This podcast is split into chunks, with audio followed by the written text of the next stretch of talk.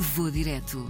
As paisagens, as culturas e os sabores dos melhores destinos de férias. Esta semana no Voa Direto vamos conhecer os destinos favoritos da equipa da RDP Internacional e hoje a nossa Karina Jorge vai partilhar connosco a sua lua de mel. Foi uma lua de mel, assim um bocadinho, uh, vá. Não é mal combinada nem mal gerida, porque a verdade é que fomos parar a um sítio que depois queríamos muito conhecer, não é? Uh, mas não foi uma coisa muito planeada. Há aquelas luas de mel que são planeadíssimas, não? Anos! Durante anos, não. Esta foi assim um bocadinho em cima do joelho epá, e foi, foi muito bem, bem escolhida. Nunca teríamos uh, posto em hipótese e fomos lá parar, fomos parar a Lanzarote, é uma das ilhas das Canárias. E de uma forma geral, quais é que são os locais, os, as atividades que tu recomendas fazer nesse, nesse destino? Olha, Lanzarote tem uma particularidade muito, muito fixe, que é a parte da ilha uh, foi, uh, vá, formada uh, por uma grande erupção de, de vulcões que aconteceu em 1730, durante seis anos. Portanto, durante seis anos aquilo jorrou lava por, por todo o lado, não é verdade? E, portanto, parte da ilha foi construída assim. Ou seja, tu eh, tens, tal como todas as ilhas, o norte, o sul e os lados são completamente diferentes.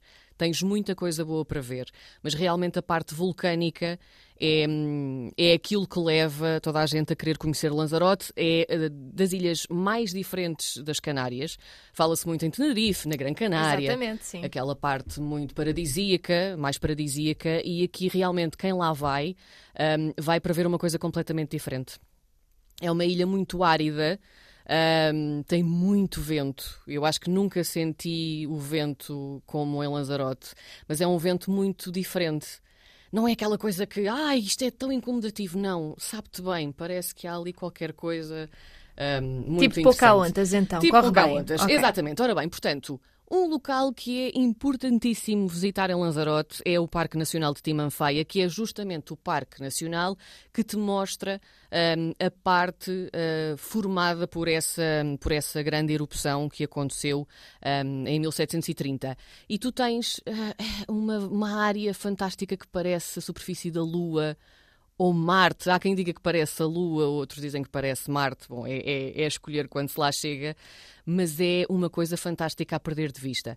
E isto tem um género de, vá, visita guiada para quem quiser, claro, obviamente, conhecer a história desta erupção, um, ver os geysers, dessas coisas todas que, que existem. Não há uma erupção a acontecer. Isso não. Quem vai a pensar que vai ver um vulcão em erupção, isso não acontece. com grande pena minha, porque nós somos os dois muito apaixonados por vulcões e também por isso é que acabámos por, por escolher esta, esta ilha. E depois tens também uma parte vinheteira em Lanzarote, que é assim uma coisa que tu pensas, então, mas numa ilha vulcânica há vinhas? Há.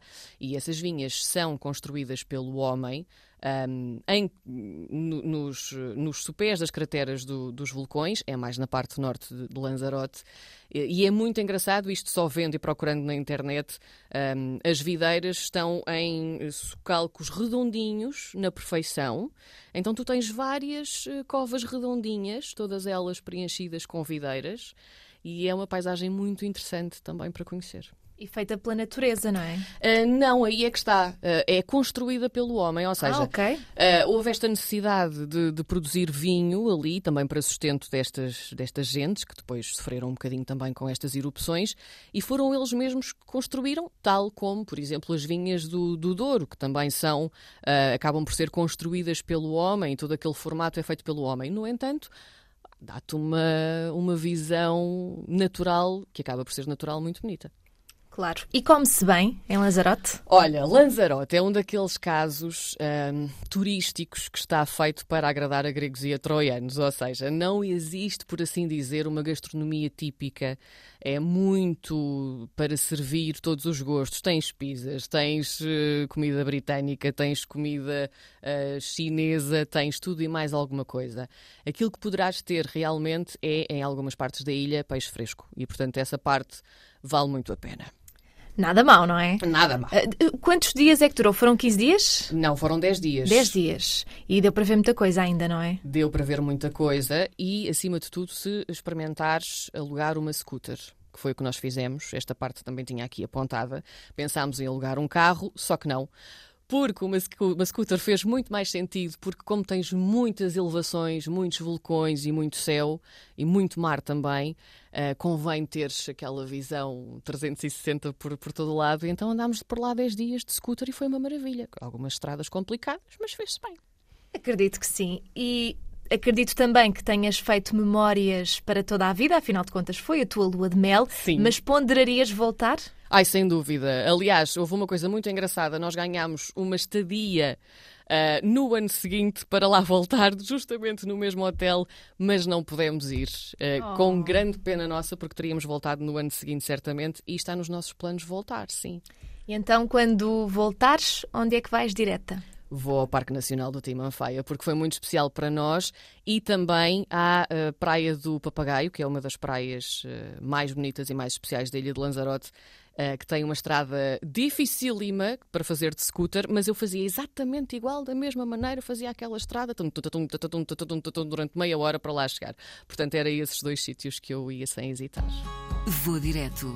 As paisagens, as culturas e os sabores dos melhores destinos de férias.